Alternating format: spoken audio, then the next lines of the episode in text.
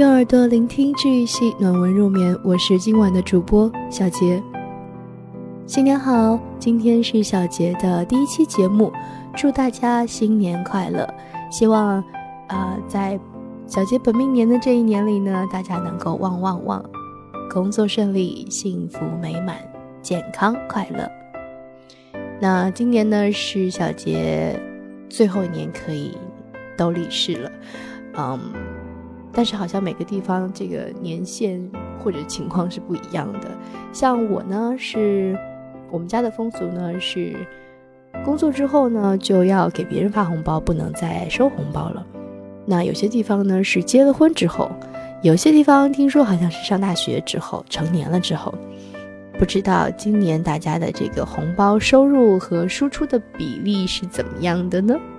希望啊，新的一年大家可以赚更多的红包，为来年的这个春节做准备啊！好了，那今天要送上的这篇文章叫做《无问西东，世界以痛吻我，我要报之以歌》。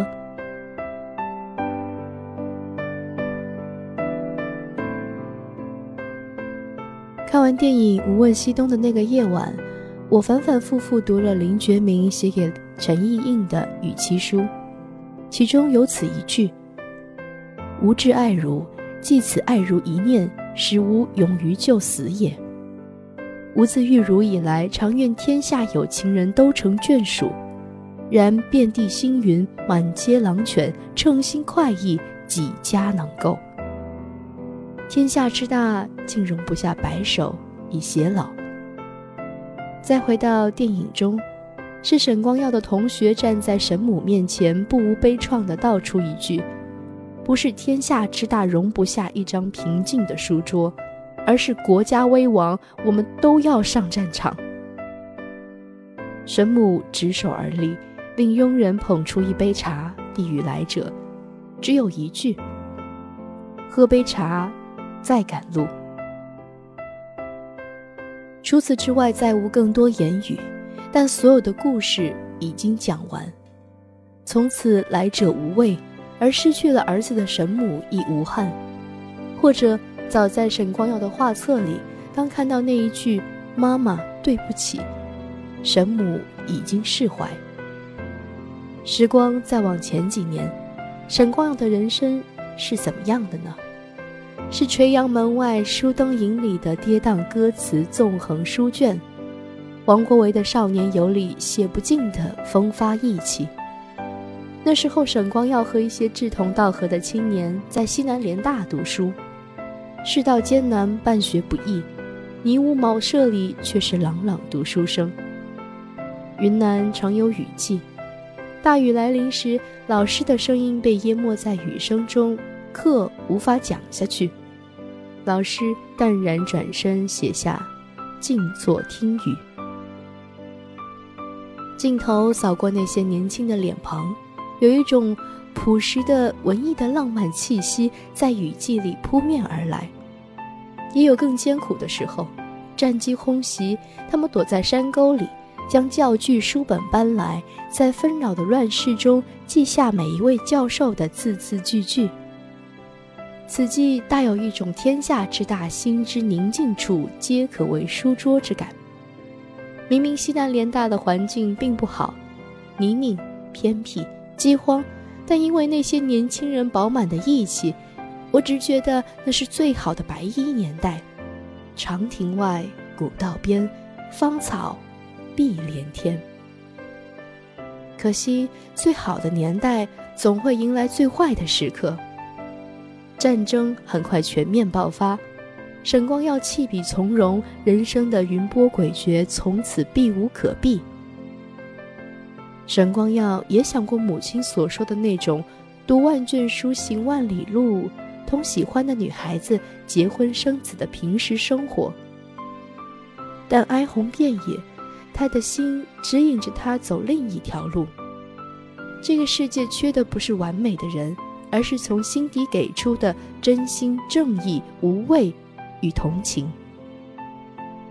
他选择了直面自己的真实，纵然代价很大，但也正是因为他的同情、正义，他拖住了陈鹏的人生。那个在战争中因为他的馈赠存活下来的孩子，带来另一种对人生的叩问：俗世肮脏，要不要初心以贯之？在这段故事里，同样，前半段太天真，后半段太残酷。陈鹏喜欢的女子王敏佳，原本单纯无邪，对世界抱以巨大热情。只因一次打抱不平，写出了一封信，从此人生急转直下，被谩骂、被攻击，被自己曾经心动的男孩理想背叛、抛弃，被人当作社会败类，几乎殴打致死。唯一给予温暖的，只有陈鹏。那个风雨弥漫的夜晚，当他从死亡线上挣扎出来，一睁眼看到的那个男孩守着自己。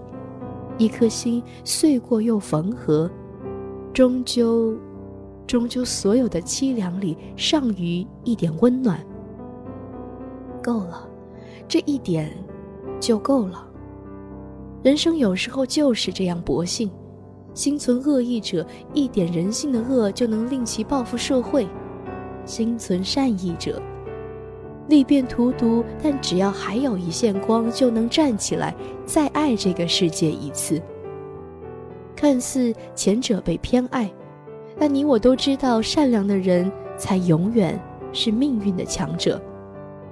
陈鹏的爱拖住了王敏佳的生命，也拖住了他对人生的信仰。纵然命运欺他辱他，他仍然选择勇敢面对、宽恕和原谅。而陈鹏呢，他始终是一个简单的笨人，默默地为喜欢的人付出一切，也默默地为自己的工作付出一切。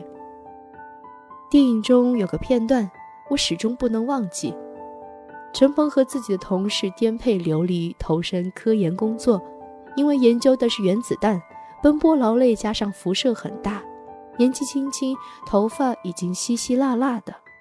可他坦然面对别人的异样目光，一如往昔真诚善良，无悔无怨。我喜欢这些秉持初心、坚守纯良、勿忘真实的人，因为他们这个世界才没那么坏。无问西东用四个时代的四段人生，讲述了这样一个几乎要被我们遗忘的道理。另外一个是沈光耀的老师吴岭澜。出发时是醉卧松竹梅林，天地皆为清枕的书生意气风发，却很快在途中迷失了自我。带他走出迷途的是他的老师梅以琦以及泰戈尔的一次演讲。吴岭澜问梅以琦何为真实，梅以琦答：“你看到什么，听到什么，做什么，和谁在一起，都能从内心散发出一种平和的喜悦。”这，就是真实。因此，他学会了听从内心，不和自己较劲儿。后来，他在飞机轰鸣而过的云南昆明，将自己的领悟讲给学生听，因此给了沈光耀莫大的慰藉。陈楚生的这段故事并不长，镜头也很少，但非常令我意外。陈楚生有一种天然的韵秀。他戴上金丝边框眼镜，往民国时代里那么一站，那个时代就还了魂。从此，那些有浩荡清风的文人形象，就不仅仅只存在于想象中，而成为作者的笔、画家的墨、诗人的韵脚。另一个焦虑过、迷茫过的是职场精英张果果，他和我们每一个正在谋生的人一样。深陷社会的尔虞我诈中，害怕对别人付出真心，也拒绝相信别人的真诚。在他的字典里，原本只有赢。他已打算为利益放弃政治，却在机缘巧合下，终于明白，比赢更重要的是不要违背你的初心。电影的结尾处，张震说：“我们不一样。”是的，电影里四个故事的主人公，他们的人生和选择都和别人期待的不一样。他们没有被世俗的规则所打败，所以他们最终收获了不需与人言，但我知我心的宁静。他们的命运看似无关，却早在从前已经重叠。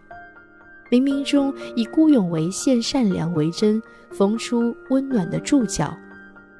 吴岭兰的真诚面对自己，是沈光耀的一线光。沈光耀的正直、无畏与同情救赎了陈鹏。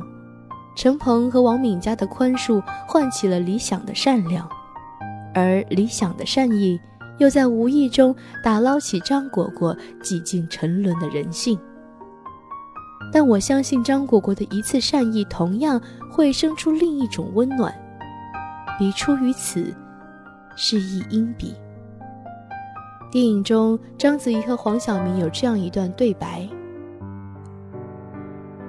我不敢闭眼。”一闭眼就感觉自己一直往下掉，下面是无边无尽的黑暗。不要怕，我和你一起掉，我就是那个为你托底的人。其实电影中每一个不约而同选择善良的人，或者说芸芸众生中每一个选择善良的人，都是为这个世界托底的人。我知道。世界很美好，但有时世道艰难。看到的、听到的、经历的，常常会令你们颓败。世俗是这样强大，强大到生不出改变他的念头来。可是，如果有机会提前了解自己的人生，知道青春也不过只有这些日子，不知道你们是否还会在意那些世俗希望我们在意的事情。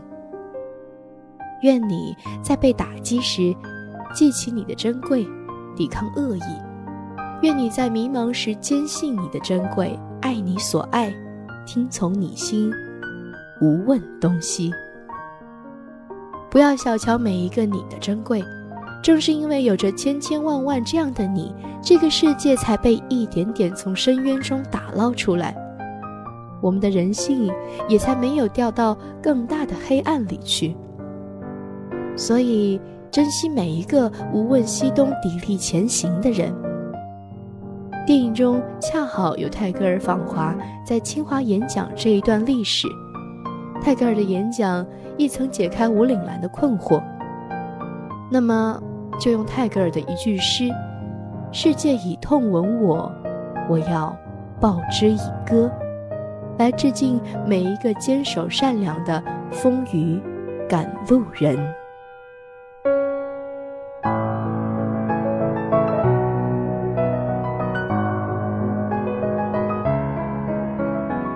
好了，本期节目文章分享来自作者林晚央，公众号晚央女子，关注微信公众号睡前晚安说友会，我是主播小杰，我们下期节目再见。